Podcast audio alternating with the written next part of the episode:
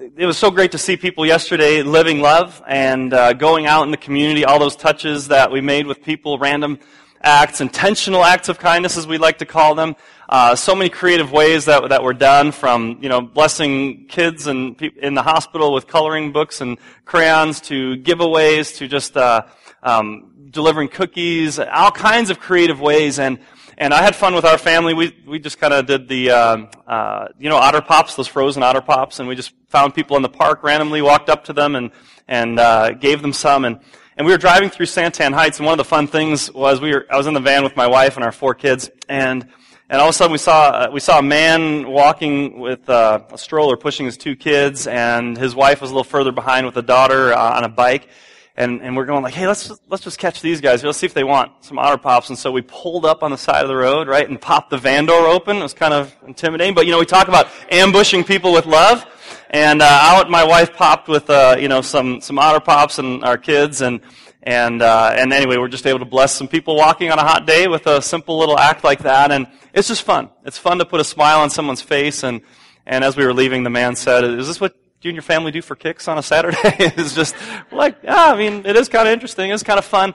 And, you know, what's good is it, it doesn't take a special day to have to do these kinds of things. And, and reminding our kids, um, this is something we want to do all the time. And, and I know I need reminders of that, and it's easy for me to focus on my life and what I'm all about, and I forget about the people around me. And so we can do those things in different ways every day. And so you don't have to wait for that day. Go and do something kind for somebody in another setting and uh, just watch what happens and the smile that's put on their face. And, and what I love is I feel like we're training us here at One Community Church to be people who look for opportunities to live out that love. And I was affirmed in that when uh, yesterday, after we posted about you know having our Live Love Day on, on Facebook, I got a message, or actually got a text message from one of our former uh, students here that is now at Anderson University in Indiana. She's a freshman there, Tandra. And uh, she texted me back and, and she said, "Hey, I know you guys were living love, and today I surprised uh, some some girls down the hallway in a dorm. They they were in need of a microwave, and and I, I don't know if she had an extra one or if she bought one or what she did, but she said so. I heard about that, and so I put the microwave in front of their door anonymously and just wanted to bless them with that microwave. And, and she said she's been looking down the hall to kind of see what their reaction is, but she didn't want them to know it was them. So hopefully they won't hear this podcast. They didn't. She didn't want them to know it was her. So hopefully they won't listen to this podcast. But she said, you know, I just wanted to live love today. And, uh, and, and I told my wife Shannon, I said, it's really cool to see that when we impart sort of things into the culture of who we are as a church, into our students, into your kids, that then when there's not an actual live love day, it just becomes a part of who they are and what they're living out. And so isn't that cool? So Tandra, if she's listening, give her a hand, round of applause. it's just fun to see how that, how that forms. Well, Speaking of parenting, kind of. You like that segue? That was a good segue. No, we're talking about like preparing our kids for the future and, and how we impart sort of things into them. We are talking about a series right now. We're in a series called God's Parenting Playbook. God's Parenting Playbook. How many of you have had parents before? All right, good. I, gl- I love when a message series hits everyone in the room. Um, we started last week with this idea that we're not just going to talk about good parenting principles. You can get those in a lot of different places, but we feel like the best parenting practices come from our Heavenly Father. He calls himself and wants us to call him Abba, Father, Daddy, Father, and we are his children. We are his family. And so we want to look at how does God parent us? How does he bring us from immaturity to maturity? How does he grow character in us? How does he grow faith in us?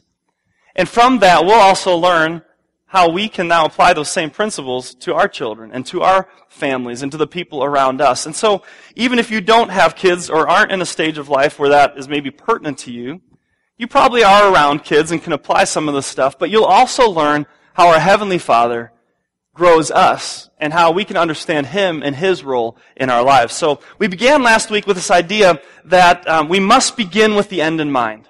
That when it comes to parenting, we can get so caught up in the mundane and the everyday that it just feels futile sometimes. It feels like we're not making any progress.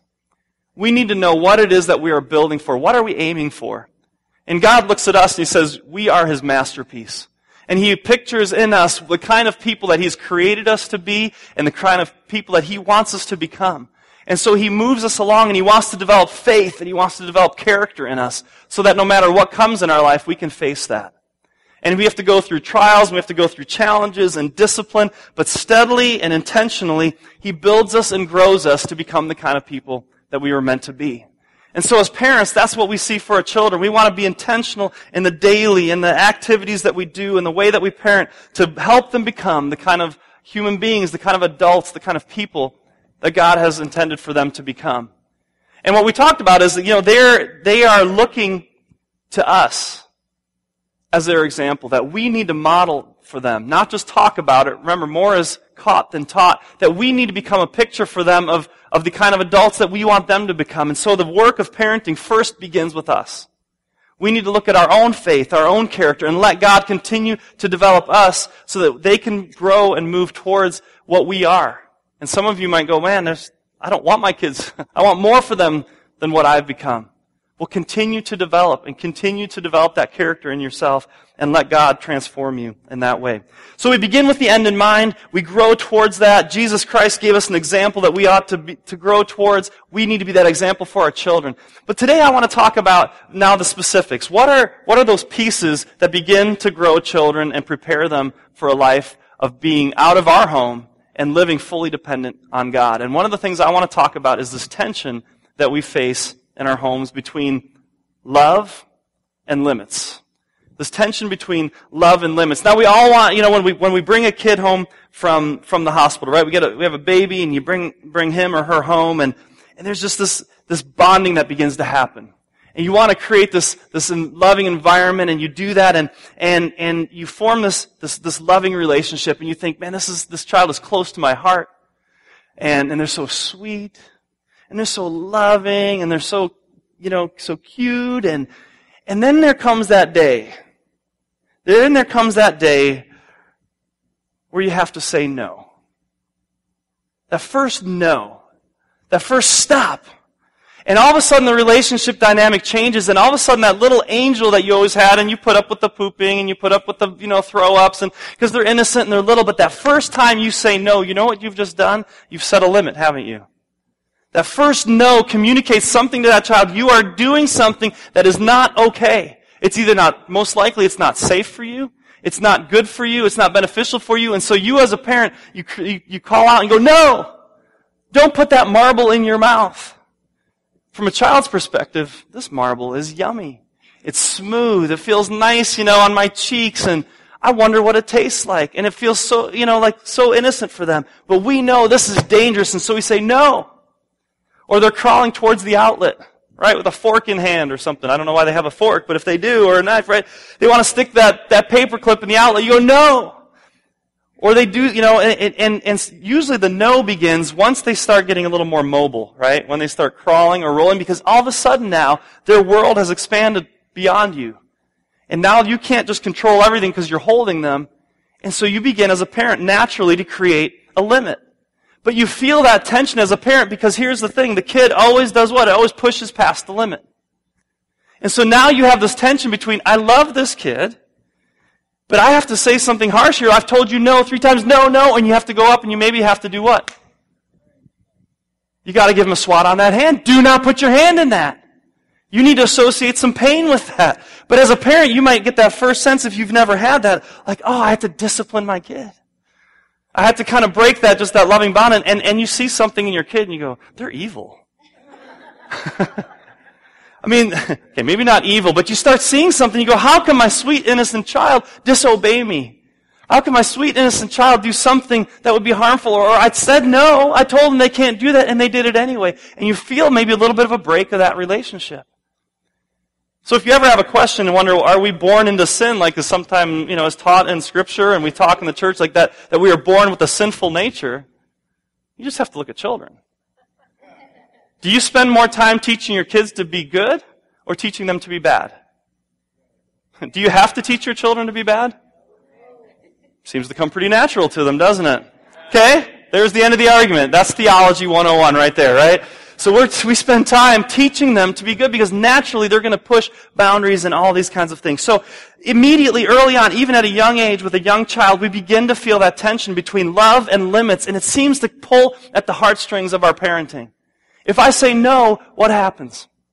The thing is, kids in and of themselves, if you just leave them to themselves, they're out of control. Have you ever just left a room with children and just don't ever go back in there? Do you walk into them all sitting nicely and playing? And, you know, usually it's like the volume level goes up, the chaos goes up, the mess in the room goes up. If kids are left to themselves, they will live without boundaries, without limits. They will eat Lucky Charms for breakfast, lunch, and dinner. And they're not going to eat the little, like, you know, cereal part. They're only going to eat the marshmallows, right? They're kids.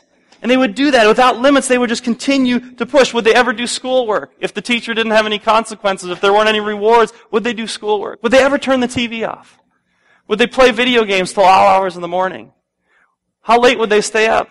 Until they keeled over, right? I mean, that's the nature of kids, and they want to do whatever they want, however they want. they they would dress like you wouldn't approve. They'd never practice piano. They'd never go to bed on time. They'd stay out as late as they want. Boys, if left alone, would just destroy everything. And so what we need to begin to teach them is you can't always do as you want. Because remember, we're preparing them to be fully functioning adults. Now here's the problem. There's many adults who want to do whatever they want. Right? Don't we all want to do that? We want to do whatever we want and we think we can do whatever we want. But what happens if we live in a world where we think we're so independent and adulthood means you can do whatever you want? Does it mean that? Don't you remember as a teenager, that's what you thought adulthood was, right? Man, when I'm 18, I can do whatever I want. Is that true?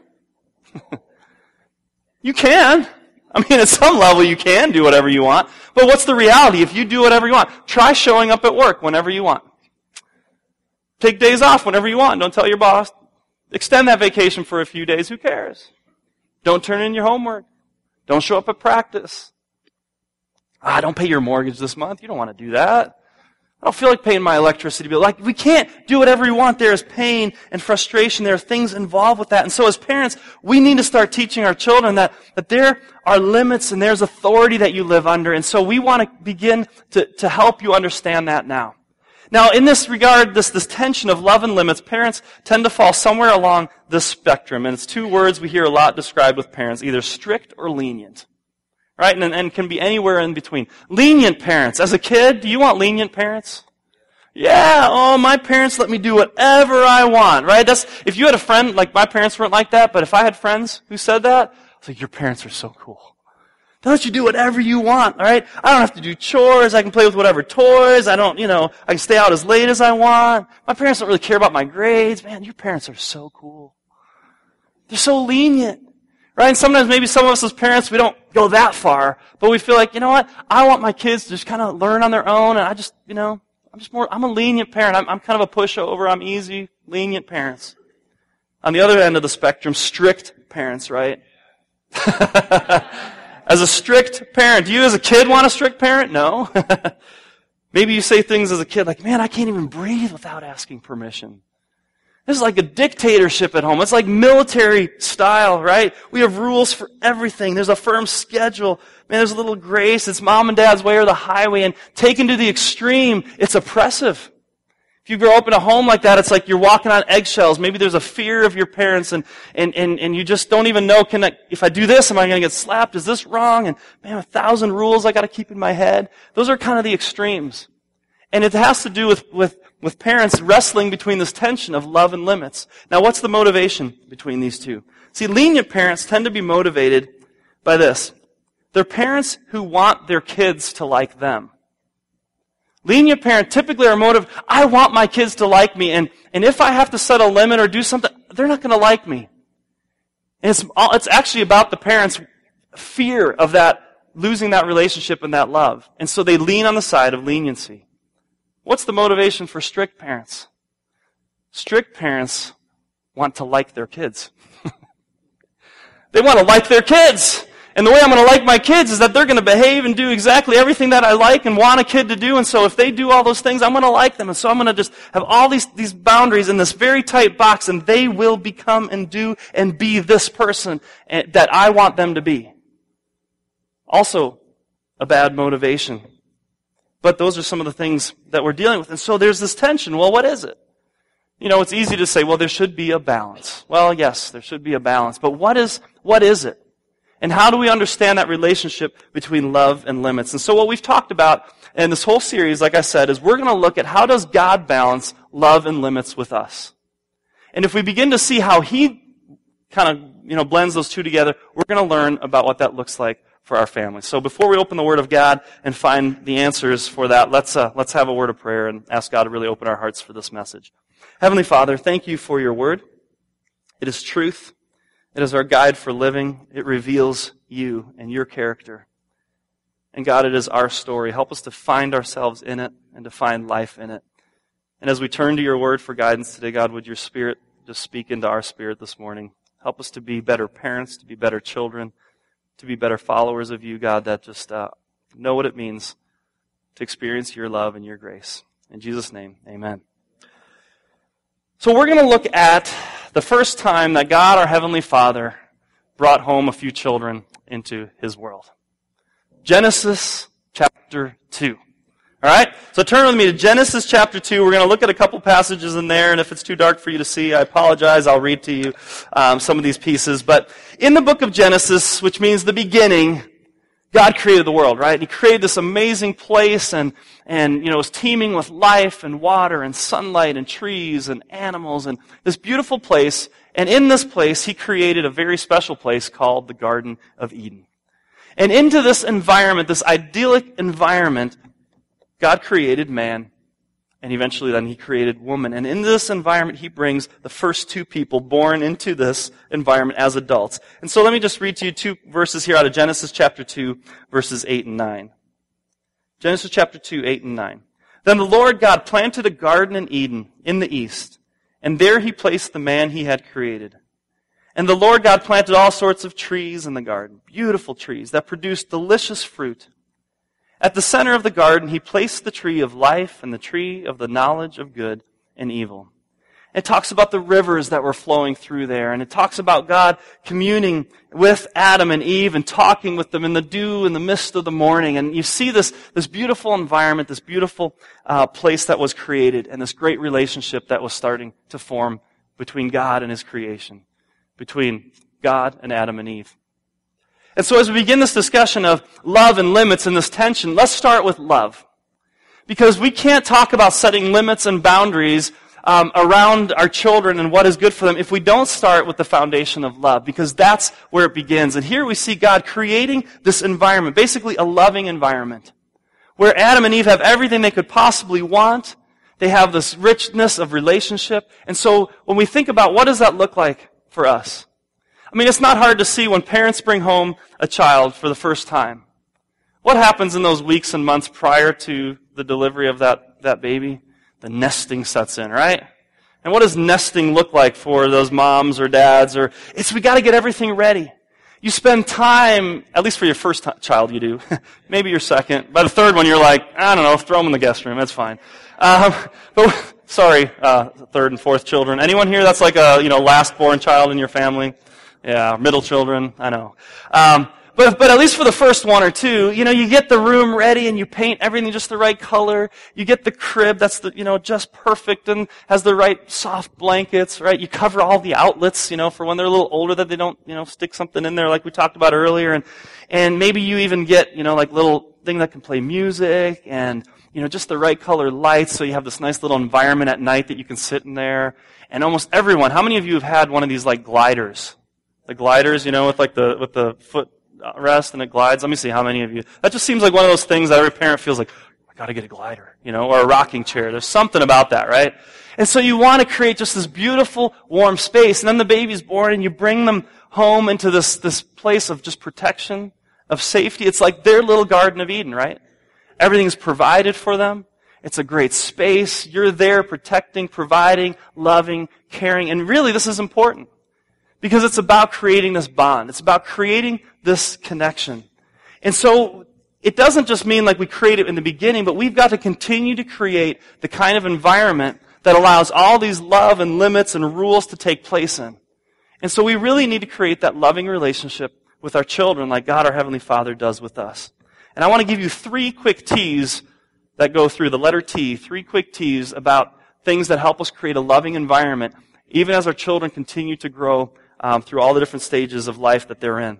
The first is this loving touch. You've got to be physical in proximity and connection, obviously appropriately with your children. Hug, and love and give them those kisses. Sit close.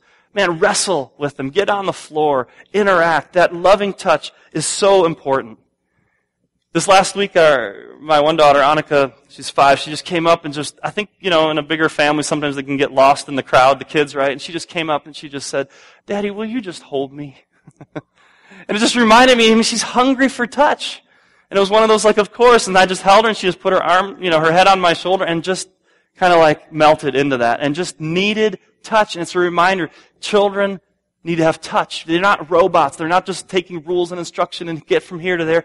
Time and touch together in that way. And here's the thing. I read this recently and I've been trying to put it into practice is when you hug someone, and especially like when you think about your kids, hug until they let go.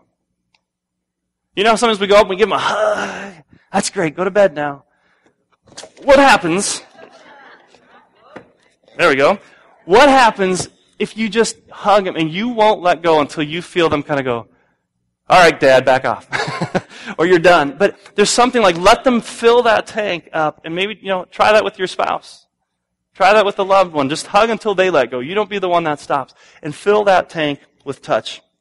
So that creates part of that loving environment. Undistracted time time. I mean, these are obvious things that we've heard before, that we know. I mean, it was great. Uh, I remember seeing a mom and daughter going to Starbucks while I was working from there, and I thought, how cool, mom and daughter going on a Starbucks date. They ordered their drinks, but you know what happened? They sat down in these comfy chairs that would be great for conversation. Mom pulls out her iPad. daughter pulled out her smartphone, and there they sat, headphones in, for like 30 minutes. I mean, I don't know, there's one interruption where they said something to each other and they kept going and they both finished their drinks and after a little while they both got up and left and I thought, now there was some quality time spent together. And I think this is a challenge. You know, my wife and I have this conversation a lot. She's like, Mark, turn off the smartphone.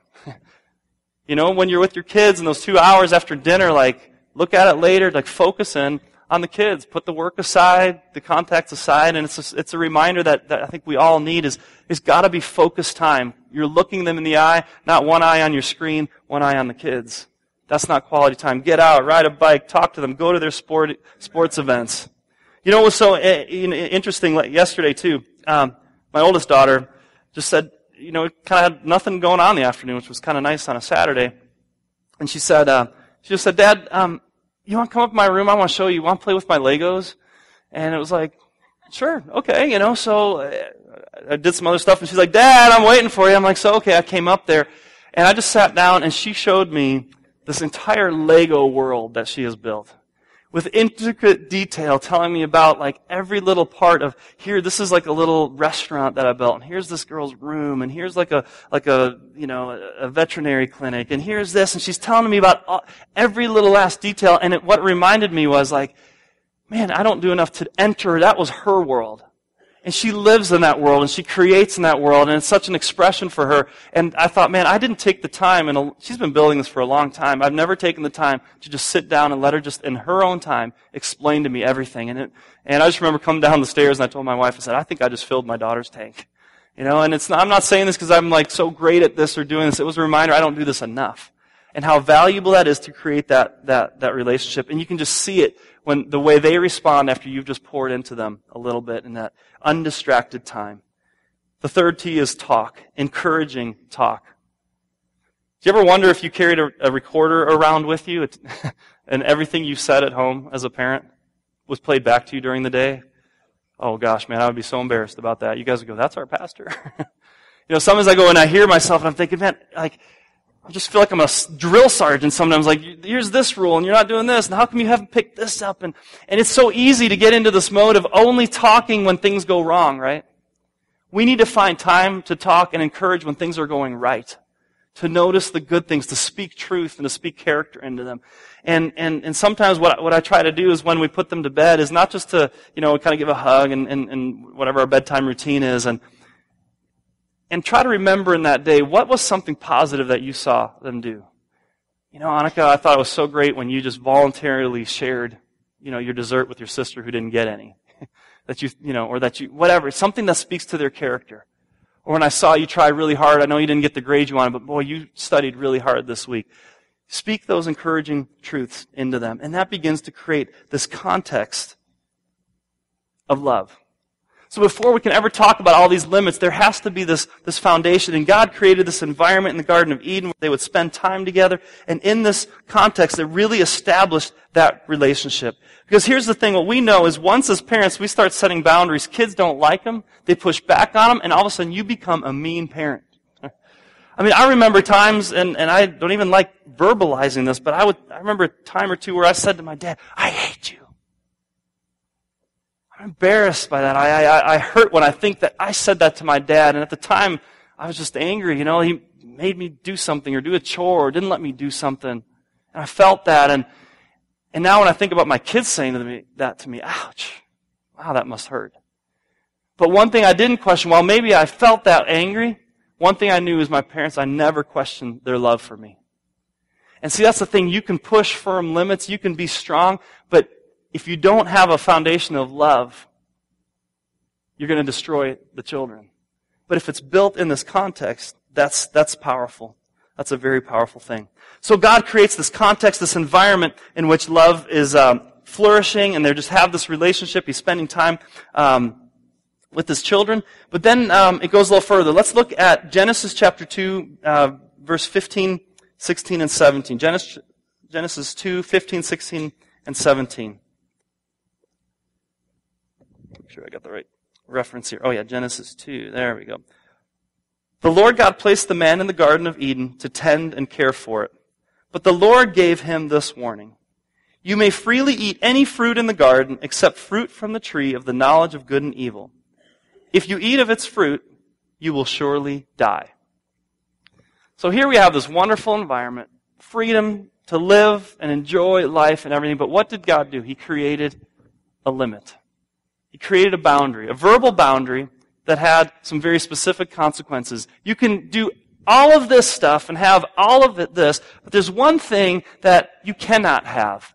And the reason, I'm not telling you the reason you cannot have it right now, but I'm going to tell you what happens. If you eat of this fruit, surely you will die. There is a consequence directly associated with this limit. And this again is true of us as parents. We see it as kids get a little older, as again, as they even start tumbling and crawling and walking and bike riding and driving cars, you know, as their mobility continues to expand out, we start saying there's got to be some limits that we need to set. And here's the thing as parents, what, what, what how you need to view limits. Setting limits, boundaries, rules is a way for you to create like a mini world for your kids. You're creating a kind of a test world for them. And this test world continues to expand as they grow older or as they earn the right to have a larger expanded boundary. But you're creating a world for them where they can figure stuff out without the devastating consequences that they could experience in the real world. It's almost like, again, a test world, a mini world.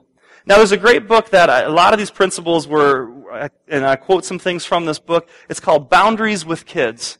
Highly, highly recommend this book to you. It's by Dr. Henry Cloud and Dr. John Townsend.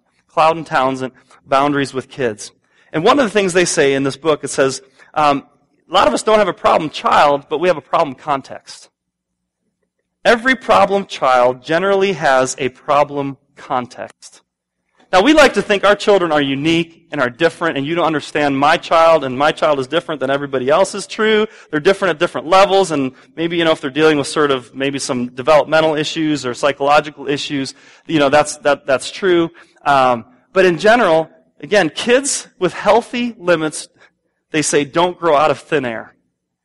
So if you've got a problem kid, it's probably because they're growing up in a problem context. And what we don't like to hear as parents is, you know who the pro- who creates the problem context? We do. It's our home. The context that kids grow up in is our home. And if they're a problem kid at school, it's probably likely there's a problem context at home. Very, very likely. If a kid is rude and disrespectful of teachers and other students at school or here, let me just ask you this. Would you guess that this kid is kind and respectful of his parents and siblings at home? No, right? Come on, interactive here. That's kind of obvious, right? Kids only act like they do because the context they are in allows it. And this is hard because we want to blame the kids. Man, they just don't listen.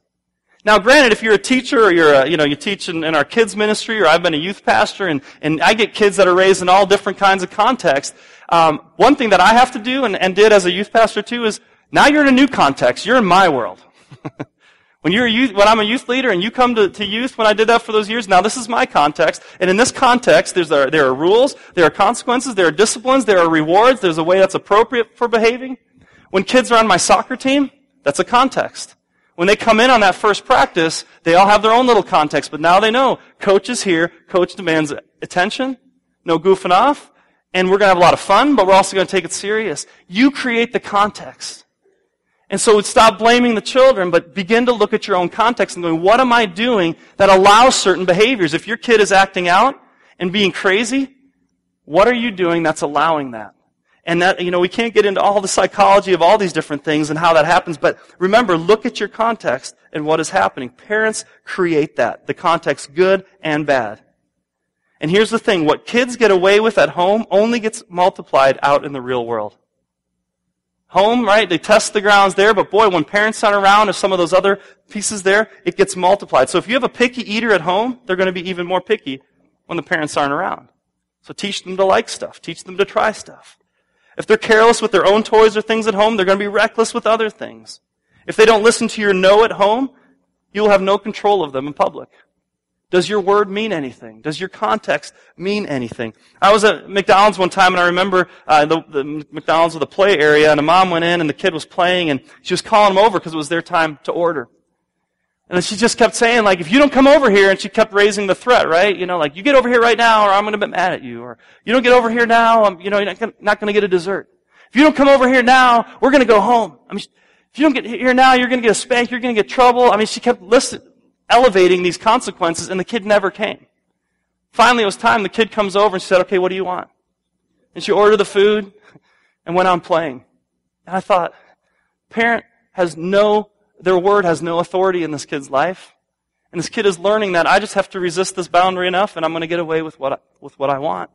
And it's harming that kid because real life doesn't work that way. And so it gets multiplied in the real world. These are the kids that are on my soccer team that have a hard time listening to the authority of a coach that don't listen to their teacher, that are disrespectful.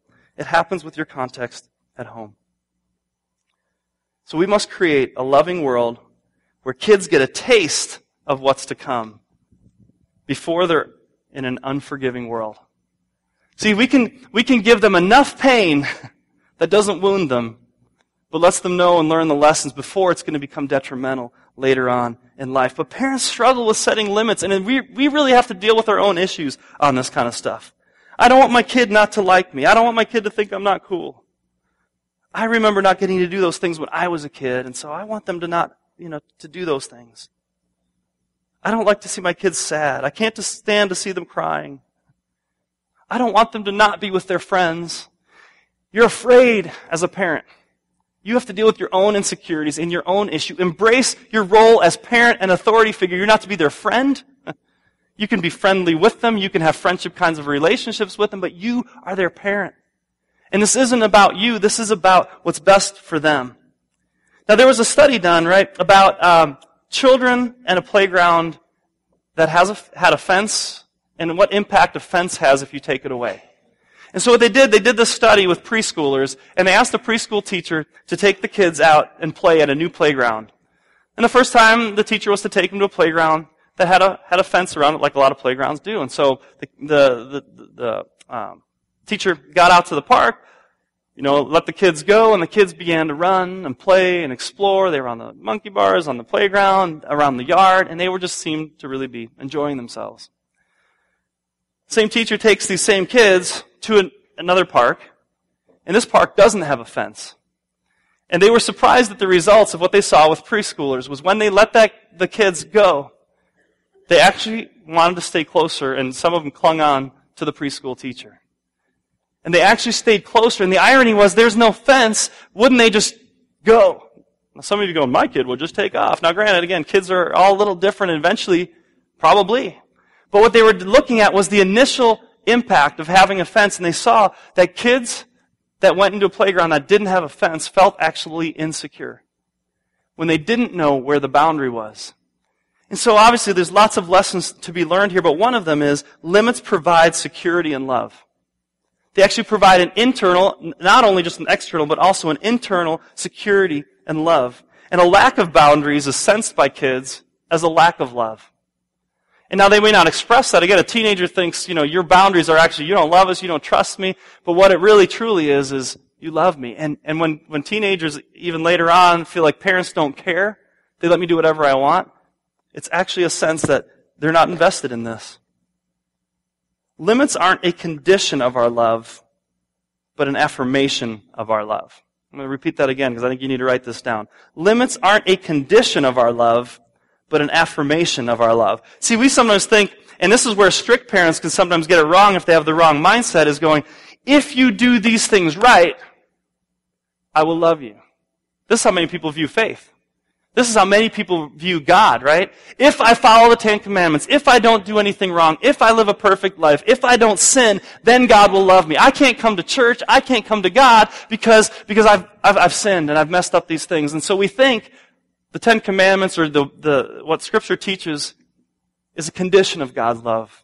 The opposite is true. Limits, rules, boundaries are an affirmation of our love. The very act of setting a limit is an act of love. You're saying, because I love you, because I care, I am setting this boundary. Having no curfew, or let's say a 1 a.m. curfew for a 15 year old, puts kids in harm's way. And it's going to cause them to wrestle with choices that they're not prepared to make. And that they're not prepared to choose wisely on. And there is no security or love in that.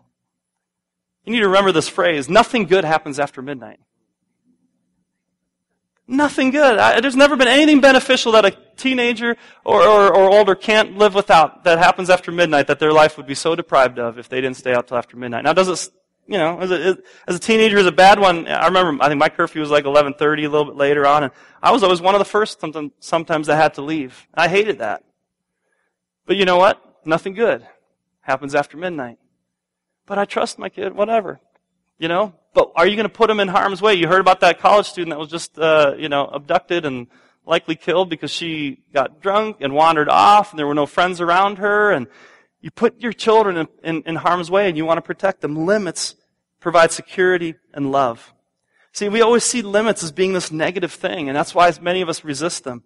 Another thing, limits create safe space to develop safe space to develop. I kind of said this earlier, but we want to give them enough space to get hurt, but not enough to get damaged. See, this is where it becomes suffocating as a parent if you're so strict and you don't ever let them get hurt. Bumps and scrapes and bruises are a good thing. They learn, they teach themselves through some of those experiences. But we don't want to mortally wound them or fatally damage them, right, for their, for their future. And so putting a fence around a playground or your backyard and saying, go and play, they may fall out of a tree and break a wrist. They may hit their head on a rock and whatever, stub their toe. But they're not going to run out into a street and get hit by a car. And so you're beginning to teach them, again, pain and consequences and freedom, but they have freedom to explore. It's a safe space to develop. And so they learn through some of those actions. Limits actually provide freedom. Because now you tell the kids, you don't have to worry about making all these different choices. Here's the limit out here, and you have freedom within this limit to make choices. So you might say to your kid, for example, you might say, um, it's very important to us that you play on a team sport. If you're physically able to, I want you to play on a team sport, even if it's just for one season, because I want you to know what it's like to be on a team and to, to be physically active. And that's, that's, that's something what we want you to do. But here's the thing. You can pick which sport you want. You have a choice. But I don't want to be a parent that forces my kid to do a sport against her will or his will. Well, you can be that parent. That's okay, but maybe you have other reasons. But for me, or if that's your value system, you would say that, but give them a chance to, to express themselves. You provide the limit, you let them make the choice. Limits teach that I am always under authority. Limits teach that I am always under authority. Do you realize that we're always under authority? That's why we said, like, when you think you're an adult, you know, as a kid, you think, man, I can do anything I want. We are always under authority. It doesn't matter if you're at school, if you're driving a car, you know, if you're part of the, if we have a government system with, with uh, courts and judges, we're under authority if you're in the home, if you're, uh, if you're the president of a company, you're under a, a board. You're always under authority in some way. We need to teach kids you're always under authority. You're accountable to someone all the time. And scripture is like this too. You can find so much freedom when you stop wrestling and stop pushing against God's authority in, in our lives. And we start saying, God, I surrender to this and I understand that I can find freedom in life when I surrender to your authority. And so limits begin to teach that. Now, God, um, in this context of, of, of, of, Genesis, where he has this, you know, his, he says, here's the limit. He doesn't just say, here's the limit, don't eat of this tree. He tells them what the consequence is. If you do this, then this will happen. Here's the line. If you cross it, this will happen. Crossing limits equals pain. Again, this is a life lesson. Crossing limits equals pain. There's some consequences. If you take the car without asking permission, no driving for a month. Every minute you are out past your curfew, your curfew shortens by 30 minutes. I don't know. you don't pick up those toys before bedtime, they go on vacation for a month. You whine, the automatic answer is no. You begin to create a context where kids are learning there are consequences with that. Next week we're going to talk a lot more about consequences and, and freedom and responsibility. So we'll get into that a little bit more. But then, so here, so, so God sets this context, and then how do, how do um, Adam and Eve respond to this? In Genesis chapter 3, it goes like this. I want to read to you some of the story here. Now the serpent was the shrewdest of all the creatures the Lord God had made. Really? He asked the woman. Did God really say you must not eat any of the fruit in the garden? Of course we may eat it, the woman told him. It's only the fruit from the tree at the center of the garden that we're not allowed to eat. God says we must not eat it or even touch it or we will die. She understood right? She knew what the limit was. She knew what the consequence was. You won't die, the, herp, the, the serpent hissed. God knows that your eyes will be opened when you eat it. You'll become just like God, knowing everything both good and evil. The woman was convinced the fruit looked so fresh and delicious and it would make her so wise. So she ate some of the fruit. She also gave some to her husband who was with her. Then he ate it too. At that moment, their eyes were open and they suddenly felt shame at their nakedness. So they strung fig leaves together around their hips to cover themselves. Toward evening, they heard the Lord God walking about in the garden, so they hid themselves among the trees. The Lord God called to Adam, Where are you? He replied, I heard you, so I hid. I was afraid because I was naked. Who told you that you were naked? The Lord God asked him. Have you eaten the fruit I commanded you not to eat? Yes, Adam admitted. But it was the woman you gave me who brought me the fruit, and I ate it. Then the Lord God asked the woman, How could you do such a thing? The serpent tricked me, she replied. That is why I ate it. And then it goes on a little more, and then at the end of this it says, So the Lord God banished Adam and his wife from the Garden of Eden. And he stationed angels before the entrance and didn't allow them back in. So a couple things we see here. If you kind of read this through the lens of God being a parent and these are his two kids, right? Don't see them as adults and picture that, right? What happened? You know, they, children's job, here's the thing we need to learn that a children, a child's job is to push the boundaries. If we just understand that, if we just kind of recognize that's a fact, I think we're gonna we're gonna be many steps along the way here. I, I forget that as a parent. I think I made the boundary. Why are they crossing it? It's their job to push the boundaries. That's part of the growth. That's part of that's part of the learning. And again, if we're creating a boundary, that's a place where they may get hurt, but not fatally wounded. There's going to be learning that that consequence. And so what happens here in the story? Adam and Eve, right? There's temptation course, you know, Satan is involved in this and is making them question what God said, and kids will question the boundaries. And it looks so tempting and it looks so good. Again, that marble looks so good for that toddler, but it's so dangerous. And so we see how they're reacting, and, and then of course, then it comes to, right, you find out as a parent, like God, you know, found out, Hey, something's smelling fishy here, right? You know, as a parent, you just know. You can just tell. It got really quiet in the house. The kids aren't acting the way they normally do, or they're hiding somewhere. They hide. It's a natural reaction to, to disobedience. We don't want to be found out. And then they get found out, and what do they do? They blame. My sister did it, right? No, she did it. He told me to do it. Or the, you know, devil made me do it, whatever. And so this is part, what we see here, but what we see is God follows through on his consequences, and we learn very early on God's word can be trusted. God's word means business. God has authority. And, and, and that's so important. So a kid's job is to test the boundary. But a parent's job is to affirm that the boundary is real. If we don't hold firm, our word means nothing. So be careful what kind of boundaries you set and what kind of consequences you set. Are they ones that you can follow through? Boys, parents, we can go, we can get out there and just throw these major consequences out there and then later we're not able to pull them through. Or, or we realize that, you know, they, they're going to affect us and we don't really want to do that, right? If you, if you threaten kids and tell them you don't have TV privilege for the next week, you're going, oh man, what do I do? How do I entertain them now for some of that time, right? That's a consequence back on you. So think through what you're going to say, and if you do, follow through on it. And keep, keep your word on that. Part of the heat of parenting, Cloud and Townsend say, is tolerating and enduring your child's hatred of your boundaries. Can you tolerate it? They're going to hate your boundaries, and sometimes they'll even blur your boundaries with you. Can you tolerate that? And here's the thing the trick to parenting. I love this, one of my favorite lines out of this book. The trick to parenting. Hold on to your limit one more time than your children hold on to their demands. That's all you need, one more time. Hold on to your limit one more time than your children hold on to their demands. I remember, this is a really silly little example, but I remember, I think it was our, our youngest daughter.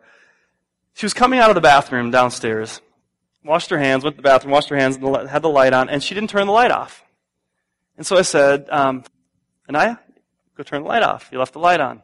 I can't reach it. Well, we knew that was a lie because she could reach it. We knew she had the stool in there. She could reach it. And I said, go in there and turn it off. And it became this little showdown. She refused to do it. I said, you get back in there. And it was one of those things where we've learned uh, with our kids, even up to the age that they are now, there are seasons where things go well, and then there's an issue that comes up, and, and we realize this is where the battle is going to be fought right here about breaking their will. And you go, that sounds terrible, breaking their will or their character. Not their character, breaking, breaking their will and, and, and, and having them submit. And, and you never know where it's going to surface. It could be a completely stupid little issue, but it's a battle line that's being drawn. I remember, I'm going to hold on. I, I, I asked her to do something I am not wavering on. I'm not going to go, oh, go in there and turn the light off and be done. I knew there, there was something else going on here. So we just kept going, and I said, you're not leaving that bathroom until that light is off. Do you think there was wailing? You think there was crying? And she was stubborn. She wasn't going to budge. She wasn't going to turn that light off. We, I think we had lunch. We ate lunch right by the bathroom near where that was. She was in the bathroom. I wasn't, she wasn't going to have lunch. And then eventually, you know what? She fell asleep in the bathroom. She did. She took her whole nap in the bathroom, and we weren't letting her out. And you kind of go, is that parent cruelty? I don't know. But um, eventually, all of a sudden, without much fanfare, I heard the little click. Light turned off, and she came out and she was like a completely different person. There was something in that moment where just holding on to that demand one more time. Some of you, right, even with kids and bedtime routines, and, and they're sleeping in your bed because, you know, they won't stay in their room. They won't stop crying. You've got to continue over and over. I know there were times in our life where we just said with, with the kids, like, this is going to be a long night. Or this evening, I'm going to lose this whole evening because I'm going to put, I'm going to put them to bed 15 to 20 times. Every time they got out, we lovingly picked them back up, put them back in, shut the door, put them back in. Eventually, we did turn the lock around with the lock on the outside, but still, you know, the point was made. We're, this is not negotiable. You're not sick. You're not hurt. You're not, you know, you're not having a nightmare. This is just a, a, line you're drawing. And you know what? We have children now that we can put to bed pretty easily. That go up there. That's fine. It works. But you're not willing because you can't tolerate your kid crying. You can't tolerate her that says, "Mommy, but I love you. I love you too, but you're going to sleep in your own bed." Right? I mean, that's, that's, that's what this boils down to. These limits are going to be tested. Our job is to hold on to them one more time. So what does this all have to do with even our faith and everything? God is trying to shape something in us. What's interesting about limits is that external limits become internalized and become values for our children as they grow up. And really what we want is we want to shape their heart. We want to shape their character and faith is what we talked about before. And one way we're going to help them do that is first externally until those things become internal realities. And that setting limits is really the loving thing. And that's what God wants to do with us. He's saying there's a lot of pain in your life if you live apart from the way that I have laid out for you. I want the best for you, life to the fullest. But more than anything, I don't want you to be robots that just follow all the do's and don'ts. I want your heart, is what God says to us. And when He has our heart, our faith, our character, it makes us ready for anything in this world. And that's how He's shaping us, and that's how He's molding us. And I wonder if this morning, if there's some here who've just been fighting God for a long time. I don't want to put up with the rules. I don't, I feel like God's, you know, wanting to, to just suppress my life. There's a freedom that comes from acknowledging God's authority and realizing that He allows us to live our life freely, but there are consequences and things that some of us have to learn the hard way. But we do learn. But ultimately, God is after our heart. And as parents, isn't that what we want from our kids? We don't just want them to be robots. We want them to be in relationship with us for many, many years. We want to see their character and their faith developed. And so we need to embrace that role, creating a loving foundation and setting limits that are an affirmation of our love for them uh, and not a condition of their love. Let's pray. Heavenly Father, thank you so much for this time. Thank you for the wisdom in which you parent us. And God, that your word can be relied upon. And God, that we never have to question your unconditional love for us no matter what. You love us. You want the best for us. Help us as parents that are here this morning to just love our kids well, to spend time with them, to engage with them, and just to, to, to shower them with love and put them in an environment that is unquestionably loving. But God, help us to also make the hard decisions to create these kind of boundaries that allow them to develop in character over the years that they are in our care. We love you, Lord, and we just thank you again for the wisdom of your word and your love for us. In Jesus' name, amen.